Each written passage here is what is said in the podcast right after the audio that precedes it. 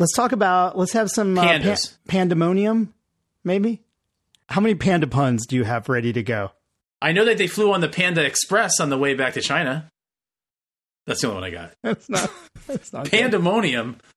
that, that reminds me, I want to start a restaurant in Williamsburg called Pastabilities. That's good. Pasta Yeah, I would, possibilities. I would eat there. yeah. Yeah. We'd have all kinds of different pastas, gluten free, farfalle. Be great. Can we get your portfolio gluten free like usually? Those are different categories of things, but you know, but there's endless possibilities. Yeah, I like it. Hi, everyone. Welcome back to Cheap Talk. My name is Jeff Kaplow. I'm an associate professor of government here at William and Mary. And joining me, as always, is my esteemed colleague, Marcus Holmes. Hello, Marcus. Hi, Jeffrey. How you doing? It's pandemonium out there. Is it pandemonium? That's actually too close to the mic. Don't, don't do that anymore. okay. but you told me to get all up in here. I, I do, but you got to like pick one because I uh, I'm going to have to Oh, I like see. normalize All this right. over the course. I'll, of I'm the- going to try to I'm going to try to maintain a reasonable distance from between my mouth and the and the microphone. Yeah, that's good. Well, I'm I'm uh, I'm doing okay. I'm a little little under the weather, but You sound Um, like it. ready to ready to push through. You know, there's a lot going on in the world, Marcus. Yep, it's true. There's a continuing conflict between Israel and Hamas in the in Gaza. There's some really interesting stuff coming out of of Ukraine. It is we kind of hit a stalemate in the Ukraine conflict, and uh, there was actually a quite remarkable interview with with Ukraine's military commander, kind of admitting that there's a stalemate and talking about what would be necessary to to get things moving again for Ukraine. And it's a kind of interview you don't often see. That's maybe we're talking about. Russia has revoked its ratification in a major nuclear treaty, the Comprehensive Test Ban Treaty, which I don't even know really what that means, revoking ratification. That might be something interesting to talk about. But mostly what I think we should talk about, we should put most of this aside for today and uh, talk a little bit about panda diplomacy. This is something that was on our agenda a month ago um, when the Hamas terrorist attacks in Israel occurred, and we kind of set it aside. But I have been wanting to come back to it ever since. And this week, a couple days ago, the pandas left the Washington National Zoo. Uh, for those not familiar with this, the, the story, I don't know where you've where you've been living under a rock. This is all over the news. Maybe the most important story happening right now, aside from all the other things that are happening, uh, is the the fact that China has taken back its pandas that had been lent to the zoo. And and I think for people who don't know the story here, the the pan all pandas that are in any zoos in the world are the property of the government of China. That is, they are being loaned to zoos all over the world with the idea that they're they're on a on a contract and they'll be returned to China at some point. Um, and so that's happened before, but we're at a kind of a low point in in the panda presence in the United States. So uh, the only remaining pandas are, are at the Atlanta are in Atlanta right now. I think we have four um, in Atlanta, but all the other pandas in America have have returned to China in recent in recent months and years. And so this has led to a lot of people asking, what's going on here? Does this have to do with the kind of continuing deterioration of relations between the United States and China at kind of the government level? Has that now trickled down to zoos? Or is this uh, really a story about once endangered species that's now doing a little bit better? Um, and is there really a kind of non-political take on this that that uh, does a better job explaining events? So I thought we could just get into it. Do, do you want to give us your overall panda take, and then we can drill down into some of these some of these details? Well, I mean, I think um, we can all agree, uh, hopefully, that pandas are adorable. Adorable. I mean, if you see a panda, there's just something about the panda bear that, like, you just it looks so fluffy and uh, sort of inviting and approachable. But it's a it's a bear. You know what I mean? Like that's the thing people like forget. I think it's like this is a, an animal that could destroy you like very quickly and easily, but it looks so adorable. But they're, they're like It's walking stuffed animals. They're like walking stuffed yeah, they're great. It's similar. It's similar to like a koala bear. So if you've been to Australia and have had the privilege, as I have, of going to a koala bear uh, like place where you get to like pet koala bears, it's it's kind of like that. Except koala bears are much smaller, um, but they're like a similar cuteness. uh, similar sort of level of adorableness, and and you can get closer to the koala bear. So that's that's one sort of benefit. Fun fact, Marcus: koalas Yes. are not related in any way to pandas because koalas are not bears; they are marsupials. Oh. marsupials. Just blew my mind. I did not know that. Yeah, I know. I know. The, the term koala bear is a misnomer. They really are not bears. Oh, and, what's a marsupial? Marsupial is like a like a kangaroo, like an animal that has a pouch where the young kind of grow in the pouch when until they're they're old enough to kind of live on their own. Okay, interesting. So anyway, so I, I think um, pandas, just by their very nature, to most people. I mean, I imagine there's some people out there that don't find them cute and cuddly and all that, but I think most people, sort of around the world, even uh, find them adorable. And so for that's that's one of the reasons why I think the story has attracted so much attention. For those that have been to the Washington uh, D.C. National Zoo, it's it's one of the like major attractions. It's, it's dare I say the sort of like main reason why people go to that zoo is to see these panda bears. Uh, and when they they are sort of being what's perceived as kind of taken away or like you know brought back to China, uh, the lease is over. You know, it's it's kind of difficult to deal with because we're we're used to being able to see these panda bears, and it's sad to see them leave and go back back to China. So I think just as a, a sort of overall general reaction, a lot of of people that live in the DC area, or even just like sort of everyday American who have been reading about these uh, panda bears in the New York Times or whatever, are maybe a little sad that they're that they're going back. Now, if we think about like what this is all about, sort of at a, at a broader kind of like international relations uh, level, there actually is some research on panda diplomacy. Um, panda diplomacy is kind of the idea of using the exchange or gift of or lease of pandas uh, by China to achieve different types of, of political goals, whether they be sort of you know uh, softening of relations or making you know China feel or be perceived as a little bit more sort of uh, approachable, like i.e., increasing its soft power. Um, back in the old days, there was a lot of uh, sort of gift giving that occurred with pandas. So if you if you go on the internet and do sort of deep dive into panda diplomacy, you'll see that this goes back to like the seventh and eighth centuries. China, uh, you know, basically using the panda bear as a gift to kind of like smooth over uh, relations or try to, to improve relations with another country.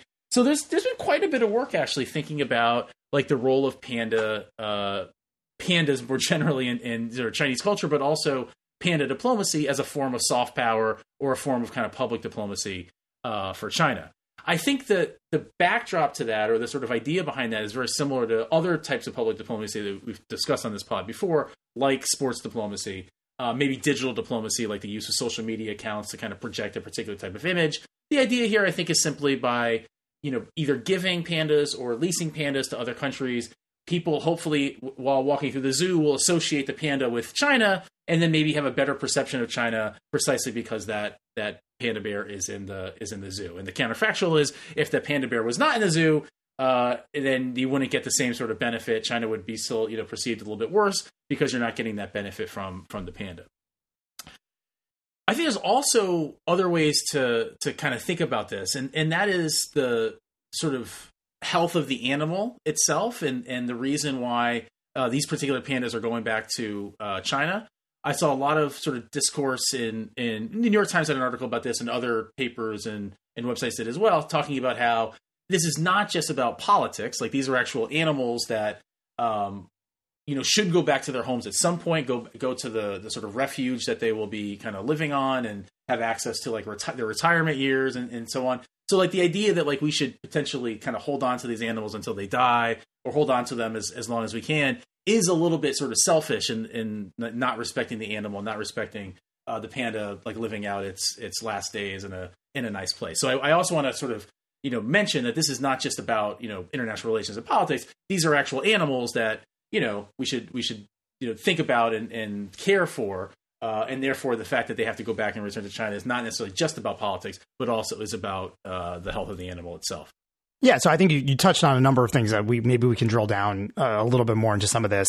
So, I mean, my my uh, furious reading about panda diplomacy over the last several hours has has given me some some some cool stories. So it turns out that like the pandas coming to America story begins with Nixon's opening with China in the seventies, and apparently Pat Nixon, the first lady, was uh, at a state dinner with uh, China's premier, and saw a tin of Chinese cigarettes that had the logo of giant pandas on it and said commented that they're they're cute, you know, and uh, so the Chinese official said, "Well, I'll give you some." Um, and so that's the kind of origins of pandas coming to coming to America. So there all there always was a kind of diplomatic link going back to kind of the first pandas to visit to, to come to the nat to the national zoo. The provision of pandas has always been tightly controlled by the the government of China, and for a while, I mean, it has also been kind of a moneymaker for China, right? So these pandas are not free. The current pandas or the pandas who just left the National Zoo were five hundred thousand dollars per year for a pair. Um, that's actually lower than the previous price of a million dollars per year for a pair of pandas. And there are a number of zoos around the world that are um, reaching contracts for these pandas. And so there is a, a kind of money making enterprise here that goes into, we think, we hope, uh, panda conservation and um, other kinds of causes that kind of help um, support the pandas in China. And um, until very recently, pandas were endangered. And so it was kind of important to be conducting research on pandas all over the world, particularly on panda reproduction, um, to make sure that there's a future for the species.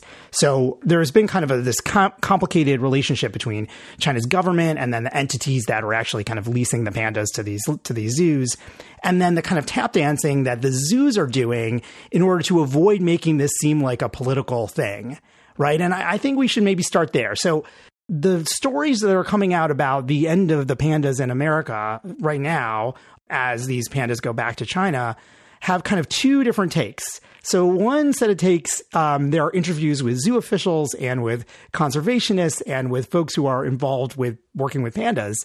And they all say, well, look, pandas always go back to China at a certain age. These pandas have actually been in America for longer than we would have expected. And part of that is because the contract was up during the pandemic and, and then they extended it. And, and so it's not unusual for pandas to go back to China at this particular age. They're older and uh, young pandas always are always go back to China.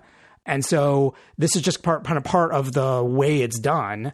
And from the perspective of the zoo officials, there's nothing political here, or at least they're unwilling to say that there's something political here. And the National Zoo says they intend to ask for a new pair, and they're going to continue working on. You know, they're optimistic that they will receive an, uh, another set of pandas soon.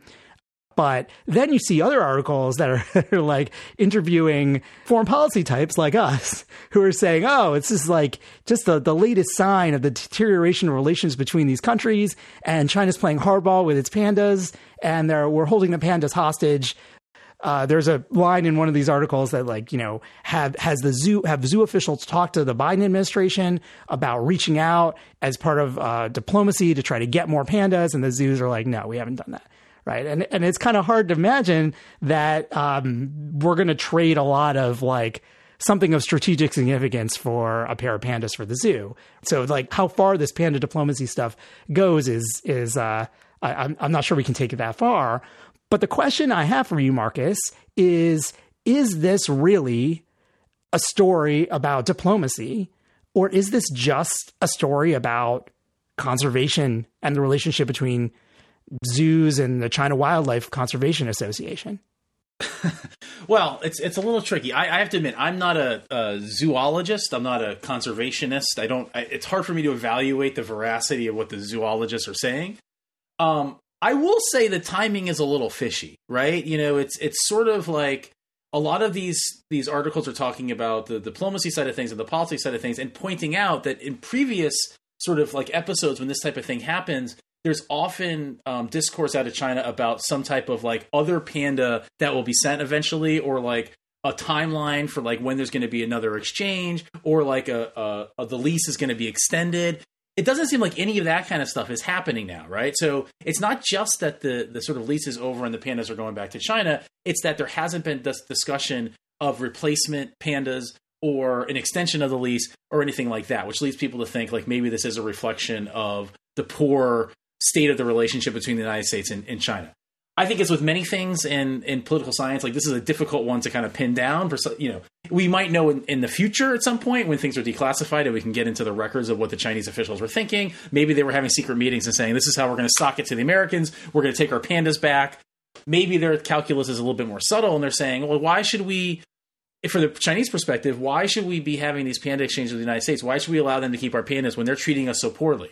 So if you're Xi Jinping and you don't like the fact that the United States um, has been sort of acting against you uh, in your interests, and again in your perception, creating this kind of league of democracies, trying to sideline China and Russia and so forth, you might think to yourself, well, if they're going to do that, then I'm not going to do this what, what is ostensibly a symbolic kind of nice gesture of having these pandas, you know, reside in the United States. I'm just going to take them back because clearly it's not working. So maybe the lesson the Chinese are, are sort of learning from this is that if we thought the pandas were going to help to increase uh, the sort of you know friendliness of the U.S. China relationship. Doesn't seem like it's working, so we might as well might as well pull them out. There's another piece to this though that we haven't discussed, which I think is actually kind of uh, interesting and somewhat amusing, which are the sort of the, the economic uh, perspectives of this. So some people have said it's not really about diplomacy, it's not really about the health and the conservation of pandas. This is about uh, essentially China sort of decreasing the supply of panda distribution around around the globe so that they can get more favorable, i.e., more money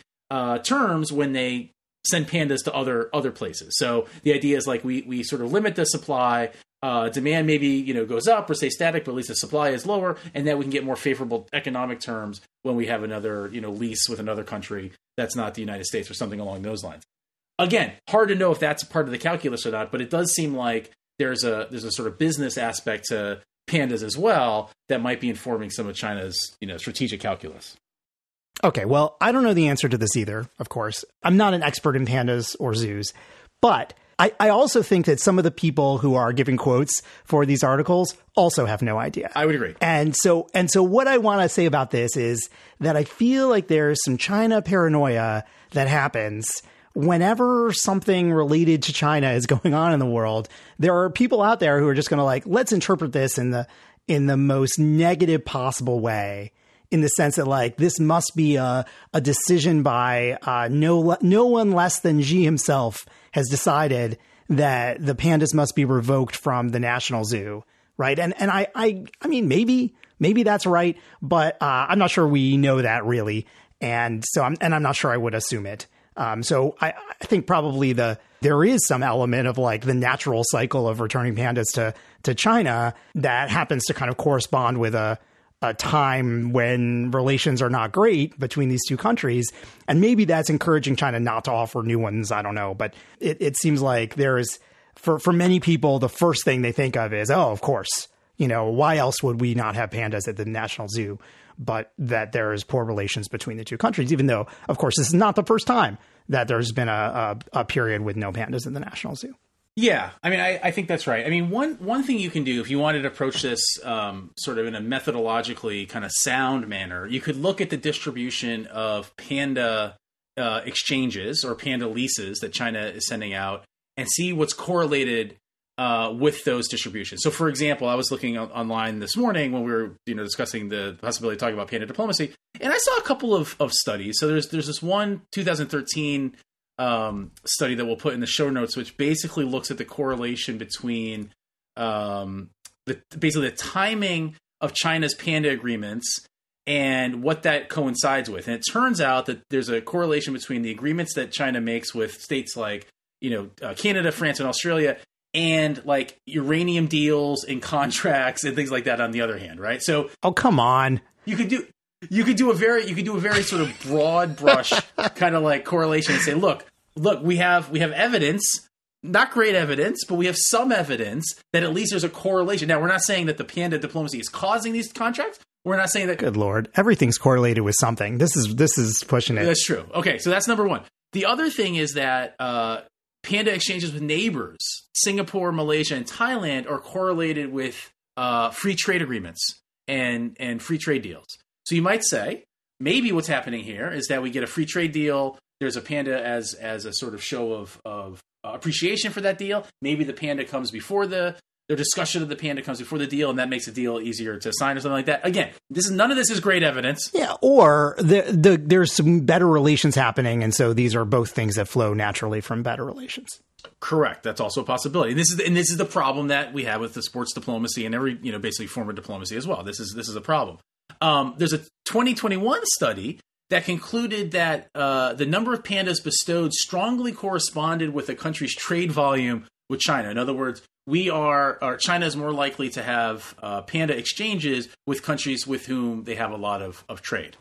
Again, you can interpret that many different ways. One of which being, does that also correspond with like richer countries, perhaps, right. which have a million dollars a year to spend on pandas?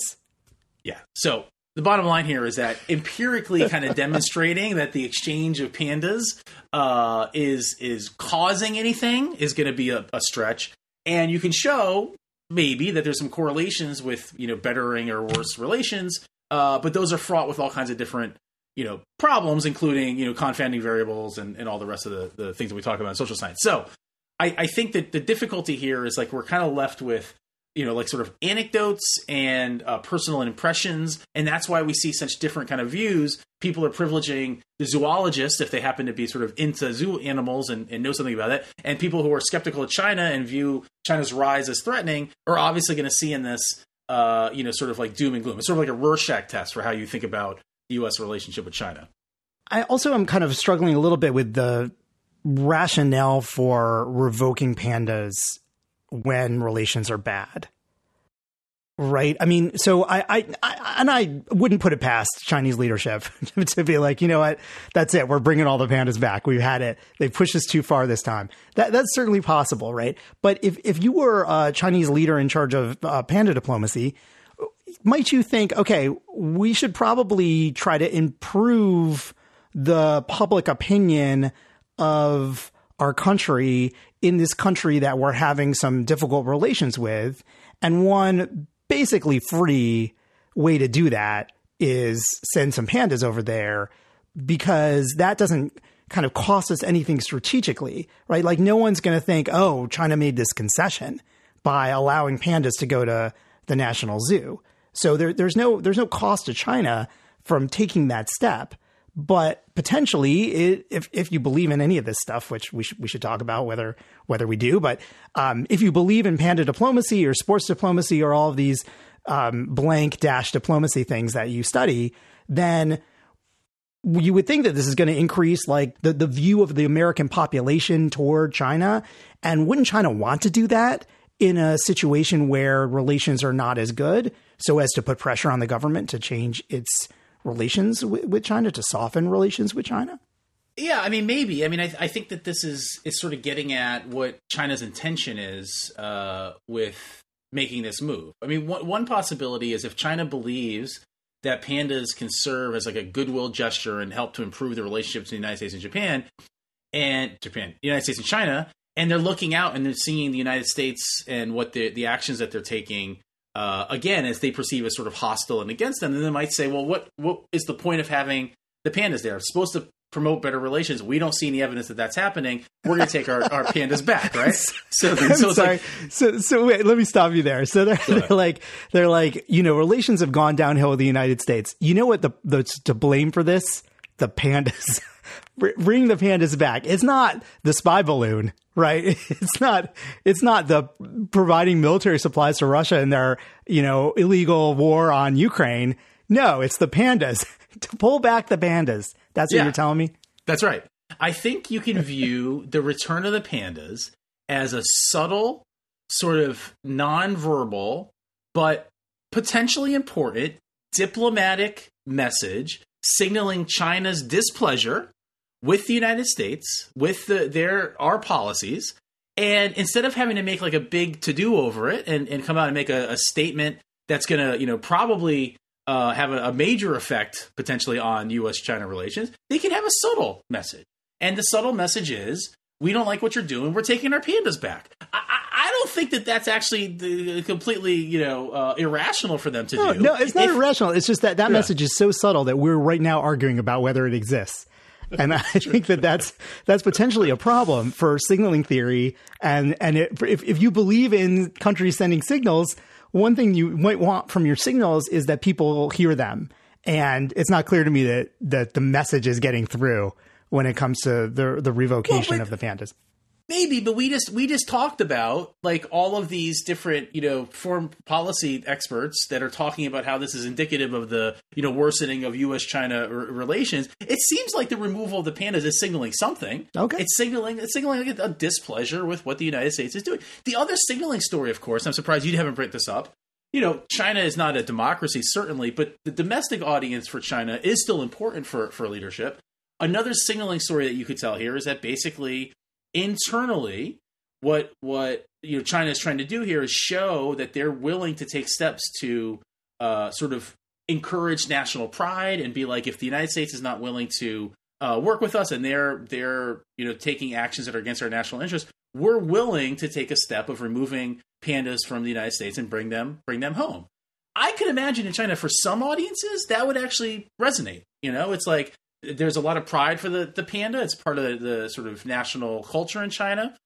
It's part of their values. It's it's supposed to be like a goodwill gesture. And if their perception is that the United States is not living up to their bargain in terms of like the goodwill kind of exchange, then China taking the, the pandas back is is saying again in a subtle way to the United States, we don't like what you're doing, and to the domestic constituencies, we're willing to, to take steps against the United States to signal our displeasure with what they're doing, and that might, you know, sort of in some ways reinforce the leadership of, of Xi Jinping.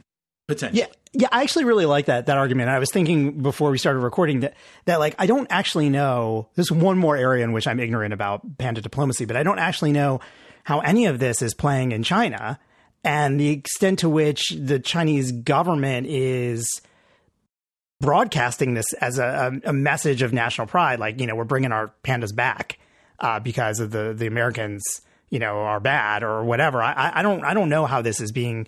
Uh, how being being played in the in the state media, and you know there are there are people out there who who who could who could find that out. This is a question that that has an answer. Um, so uh, maybe some of our listeners who study this stuff can can send us a note and let us know what the what the Chinese side of the equation looks like. I exactly. I would be very curious to, to know um, for your sort of average person living in Beijing who pays attention to you know the news kind of broadly and and you know understands the that we have this relationship with China. The pandas have you know come to the United States. What do they think about this? You know, like what what are the what are the signals being sent from the domestic side? Uh, are they in favor of this? Are they supporting Xi in this? Are they fed up with the United States and saying, you know, no, we should if if they're not going to you know up and up hold their end of the goodwill side of this, we should we should not be doing it either. I, I don't know. It's a it's a great question. Um, the other thing is that there are. It's not like this is the only time that people have discussed uh, cases of China sort of pulling back uh, the pandas. Like there was during the the so called um, Sino-Soviet split, right, where China and the Soviet Union, you know, basically had a falling out, long complicated history there too, there was the instances, I believe, um, some of the case studies I was looking at this morning of China basically saying we're taking back our uh, pandas because this signal of goodwill that we were sending to the Soviet Union after the split was not being reciprocated, and they basically said we want to have our, our pandas back. So it's not unprecedented that China has, you know, during periods of, of what are perceived as relatively poor relations, basically used the pandas as a way, but maybe to signal that they're not happy uh, with the with the current status quo, and it then becomes like sort of a diplomatic, you know, tool of, of sorts. Okay, so let's let's assume that the, you know this is this is part of the signal, and that China sees the pandas as part of kind of its overall diplomatic relations with other countries. Can you walk me through how this is supposed to work? How is it that sending the pandas to the zoo leads to some benefit for China? Like, what what is the what is the mechanism? Is it is it the public goodwill? Is there is there some other kind of way in which the pandas? So they send the pandas, and then something happens, and then you know profit. It's good for China, right? How, how, explain the middle part to me. Uh, it's a good question. Um, I think the middle part, the sort of causal mechanism, uh, if you will, is something like um, because of pandas cuteness, what we started with. pandas are undeniably cute. Adorable. Everybody, adorable. They're adorable. Everybody agrees with them. Um, the arrival of pandas typically uh, is constitutes a sort of media event.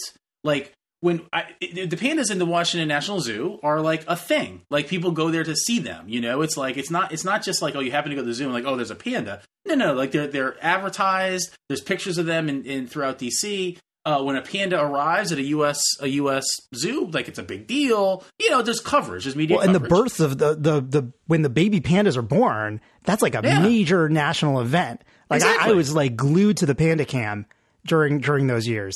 Okay. So then you have people looking at this cuteness, and you're seeing these baby pandas, and you're associating them. Did you know, Marcus, that the pandas are like very, very small when they're born, and when um, the the baby panda was born, we called him Butterstick because it was the size of a stick of butter.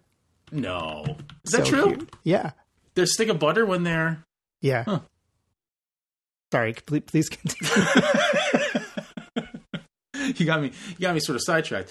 Um, right. So you're, you're seeing all this positive uh, stuff. There's cuteness. You feel good. These are positive news stories.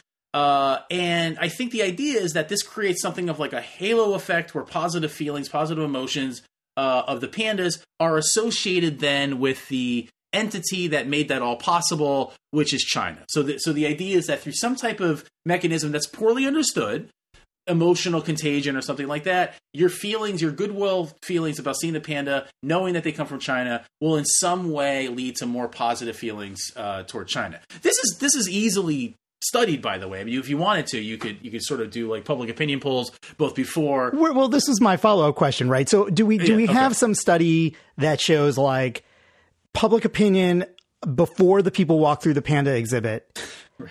and then public opinion after the people leave the panda exhibit? I would imagine somewhere somebody has done that study. I'm not familiar with it, and, and for our listeners, if you can find it, uh, please send it to us. I would imagine that there is somebody has looked at this. Uh, if not in that particular context, sort of like an in the field experiment, um, maybe in a more controlled setting, like a lab where you look at pictures, like in a, in a survey experiment, you look at pictures of pandas, and then another condition, you look at pictures of like snails or something. I mean, that maybe would work with France. you you look at pictures of like a, a, a, you know a baseball or something like that, and then they ask you you know what how do you feel about China having just seen these pictures of, of pandas? That I'm almost positive has been done. Again, I don't know I don't know like who's done it. I know the study. I know it's published, but I would imagine somebody's looked at that. If, if that hasn't, that's a good sort of dissertation topic for future uh, PhD students that that type of thing is measurable but then you all you always run into the same sort of problems you know it's like well how long do these effects last? If you go to the zoo tomorrow you know in two weeks are you going to care about china because you saw a panda you know two weeks ago?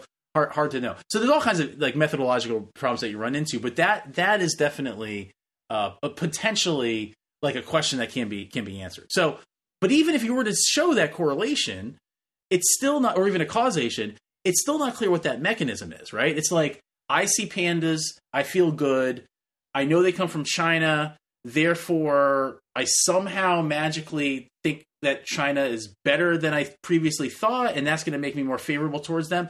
Hard to kind of connect the dots as to how that actually works. And I think even even public diplomacy scholars who study this for a living, not just in panda diplomacy, but any type of you know sort of signal or image that's getting sent from a a country trying to improve its its image has to grapple with this kind of like theoretical problem, which is what is actually happening there? Like, what is happening to the individual that receives that image and has like a positive feeling? How is that translating into positive feelings for the sender of the image? Because that part's not exactly clear how that how that works.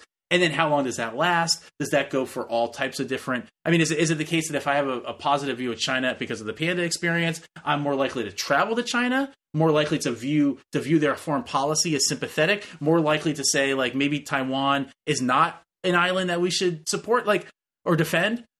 Who who knows, right? Because I don't think we clearly understand like what those positive kind of feelings from seeing the panda are actually doing with respect to our policy preferences.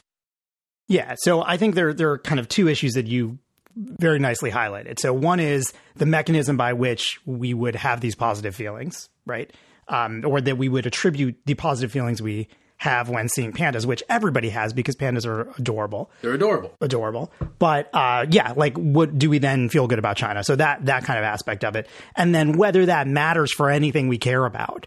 I think is like the follow up question, right? So, like, even if we do, even if pandas are very effective at increasing the public opinion of people who see them, or even people who don't, people who live like near a billboard advertising that there are pandas in the National Zoo. So they say, oh, you know, nice of China to give us those pandas or to lend us those pandas for a million dollars a year.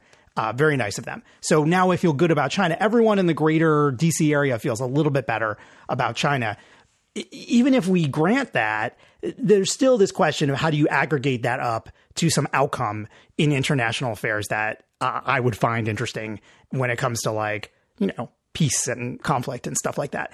And I think we run into the same issue for pretty much every example that falls under this general rubric of what Joe Nye would call soft power, this idea of kind of cultural significance and cultural influence or sports, right? And and you just finished up a conference on baseball diplomacy um, that you know I, we should get your take on at some at some point.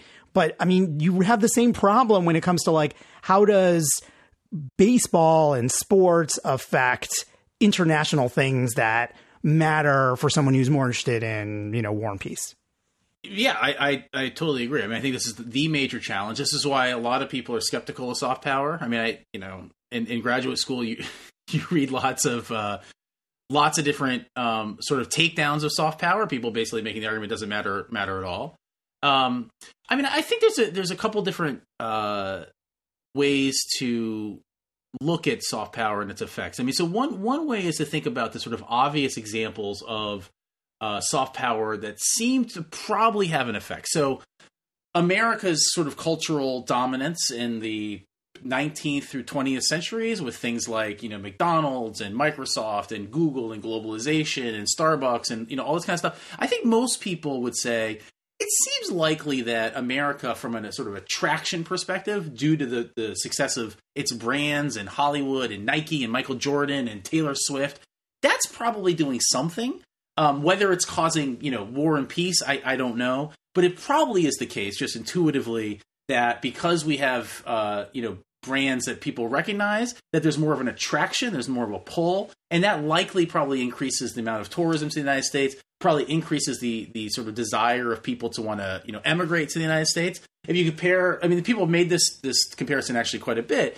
The brands of China, let's say, versus the brands of of the U.S. or the brands of Russia, from a sort of global perspective, it's it's not even close. I mean, I think you know even people in China would agree it's the American brands have been you know way more successful in terms of you know being able to penetrate uh, the the entire globe. Uh, certainly compared to you know China's brands, or and China's making strides here, but historically they haven't had that sort of you know brand power. Russia certainly hasn't. They didn't have it during the Soviet Union. One of my, my favorite examples of of you know sort of the soft power uh, of, of, this is that, that commercial, that Pizza Hut commercial with Gorbachev uh, in, in, the Soviet Union, where Gorbachev was basically like eating at a Pizza Hut, and you know Soviets were like you know just horrified at, at, seeing this, but like it makes a point. Like there's an attractive power to, to brands, and attractive power and image that comes from some successful brands. If your brands are not successful, it doesn't work. So I think that that if you th- if you think about it in those terms, it's probably doing some work. And then you can talk about Japanese pop, pop culture. You can talk about Korean uh, K-pop. You know all this kind of stuff that that probably on the margins um, is doing something. What that something is, very difficult to to sort of articulate. But I do think um, it's it's it's something that that a lot of people look at and say, I can't necessarily pin down what's going on here, but it does seem important, and it does seem like you know there's there's something that's beyond the hard power that we normally talk about uh, as being relevant occurring. The other the other flip side of this, of course, is that there's there's a lots of concern, particularly in the, West, in looking about in looking at China for what they're doing um, in terms of the the sort of propagation of soft power through things like Confucius Institutes and things like you know trying to get Chinese you know messaging and and uh, views about Taiwan and so forth, kind of through more Western discourse in, in, in uh, you know universities and things like that. Because they, the intuition being, of course, that they have the same sort of idea. The United States is doing it through branding and this, and in you know marketing and and globalization, China's doing it through potentially, you know, institutes and trying to, you know, affect arguments that way. Both are sort of two sides of, a, of the same coin. And so you can't be skeptical of, let's say, Confucius Institutes and also make the argument that soft power doesn't matter when it comes to the United States. I think these things are, are uh, very much connected. But I completely grant you that showing any of this uh, in, a, in a sort of regression or showing how this works in a, in a sort of causal framework becomes, becomes very difficult I think there's also a distinction between soft power in terms of kind of cultural influence and propaganda and information campaigns. And I think some of this stuff that the US is concerned about coming from China and Russia is more in the realm of information operation. We used to talk about in the Cold War, you know, propaganda than it is soft power. Like like Radio Free Europe, right? It is not so much soft power as it is a influence operation by the United States as distinct from like movies that come from Hollywood, which are not produced necessarily with the intent of influencing anyone, right? It just, it's the, the kind of cultural reach of Hollywood that has that effect, if, if there is an effect. And it's the cultural reach of K-pop that has that effect. But, uh, you know, thousands of Russians, Russian bots on Twitter seems different to me, right? That's not necessarily like a cultural export of Russia so much as it is uh, an intentional attempt to influence. Yeah, I mean, and, and some of this stuff, um, becomes kind of muddied because the, the, the observationally you might say, well, let's, let's take a Confucius Institute, for example, which many people in the United States are very skeptical of. Well, China can say what these institutes are for uh, is the promotion of Chinese language and culture. And if you look at what they do, you can you can see them doing those things. Like it's true. Like if you go to Confucius Institute, they're going to have promotion of language and culture. But it's also the case that people are skeptical of them. Will will say like the way that they're promoting language and culture does oftentimes look like some of these more information kind of campaigns that are very you know sort of state run, state centric, and they have a specific goal goal in mind. So if soft power is about trying to create sort of attraction, so the idea that Joe Nye had was like if I can make my state, my country uh, attractive for people to come visit, uh, investment or whatever, that's a source of power that I have that is not in nuclear weapons or in conventional military arms or whatever.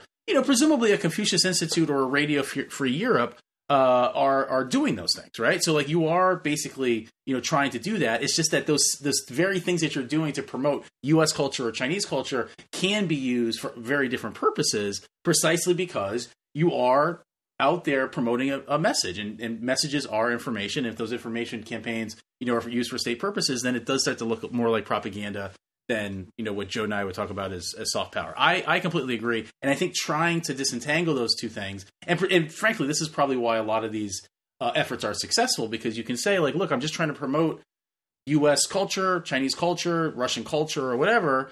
Uh, but the way that you're doing that is often or can be uh, uh you know sort of used to promote a particular type of of information or have a particular signal or image you know sort of inculcated in a in a society. I I agree.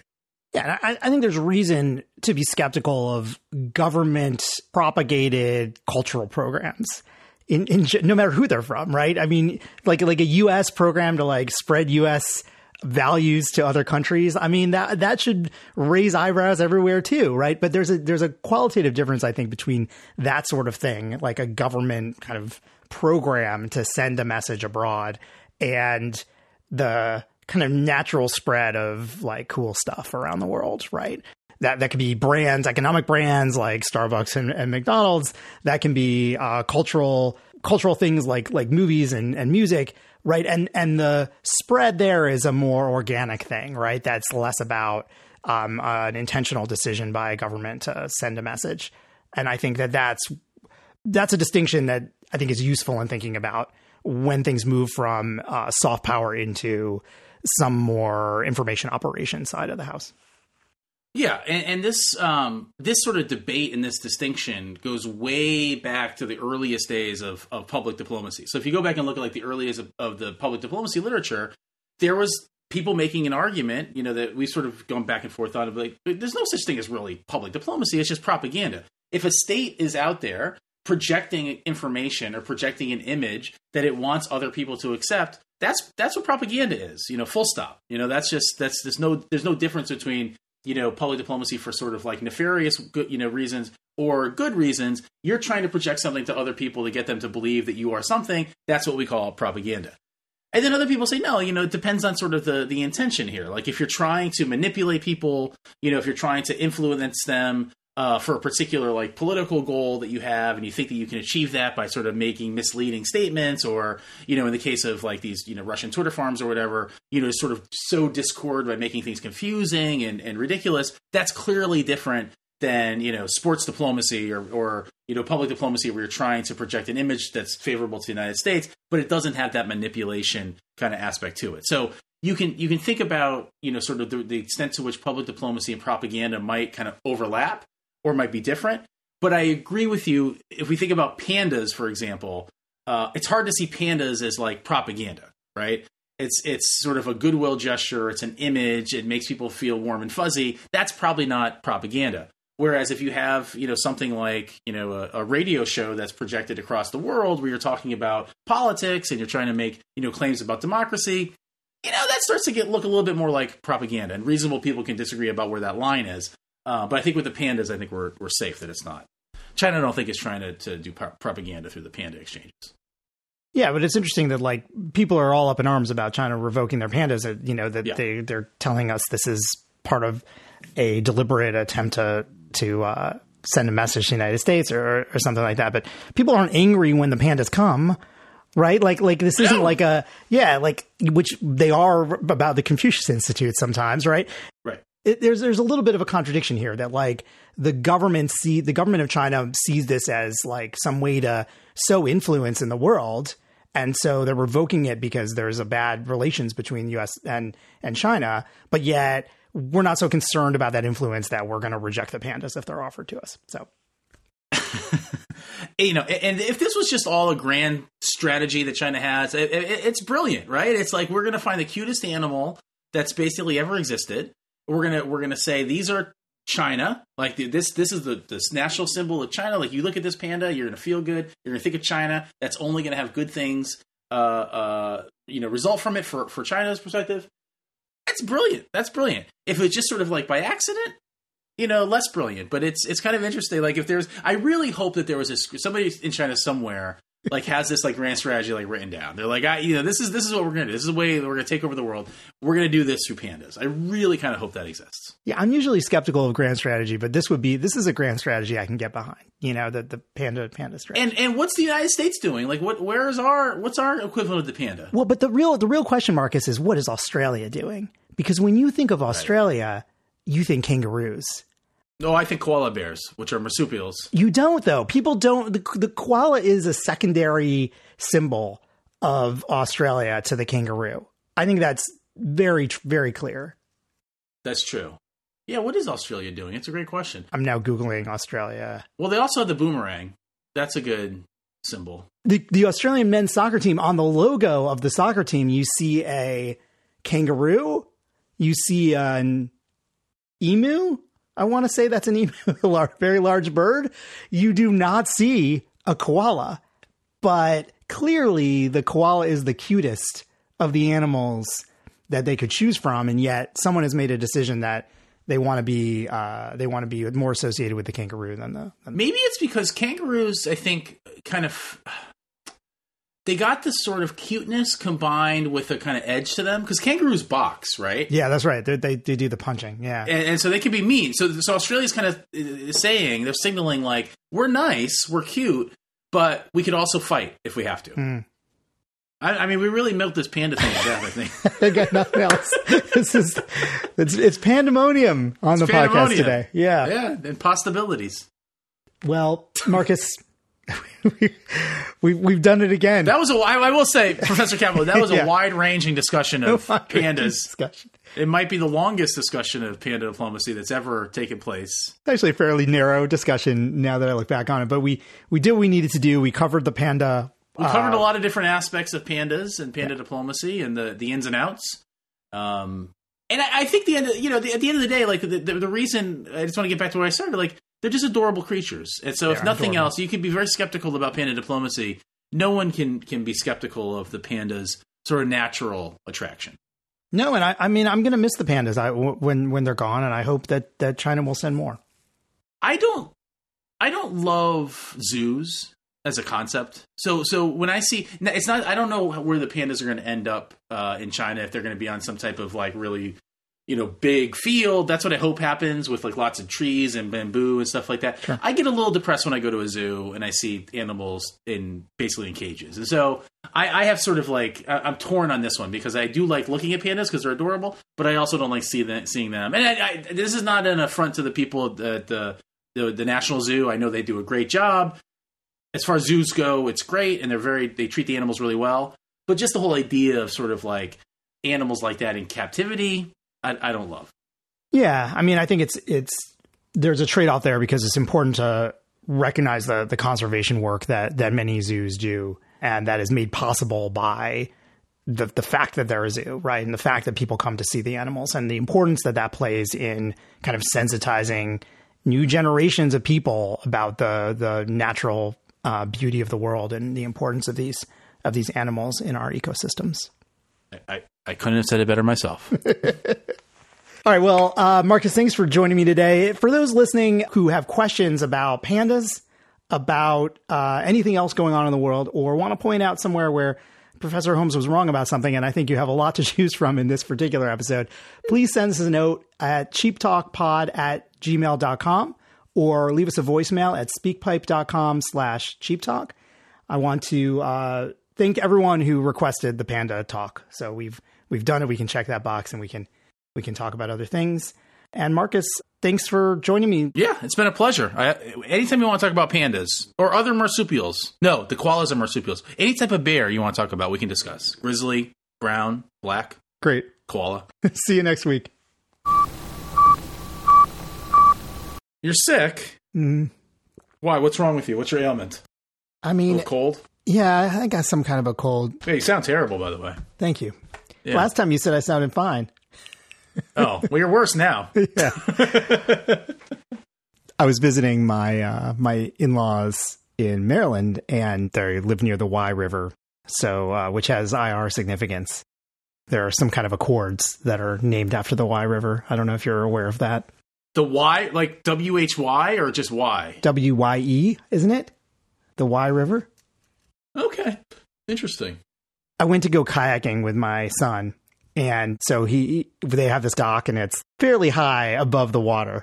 Okay. But there's, there's like a ladder. So we toss the kayak in and Henry gets in the kayak, you know, Right. and he's fine. I kind of help steady the kayak while he gets in. And then I, I drop my kayak in and I'm trying to hold onto the ladder and the, keep the kayak steady. And I go to step that last step into the kayak and I miss misjudge it and the the kayak flips over and I'm in the you know in the in the in the Wye River.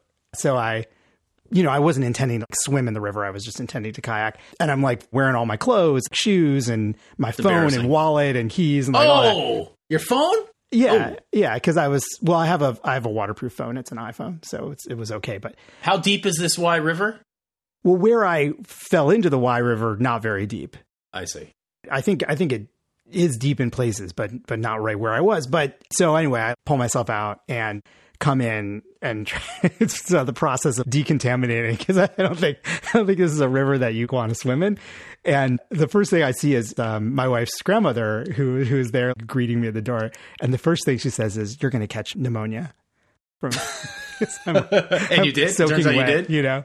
Yeah. So that's and her her prediction came true because I'm not feeling great. So I'm not sure these the two things are related. Well, I think it's I, it's probably not pneumonia. I think you probably have a cold. Oh, well, that's all I have. That's a good story. Yeah, That's good. all- that killed 10 minutes of the podcast. That's good. yeah, yeah.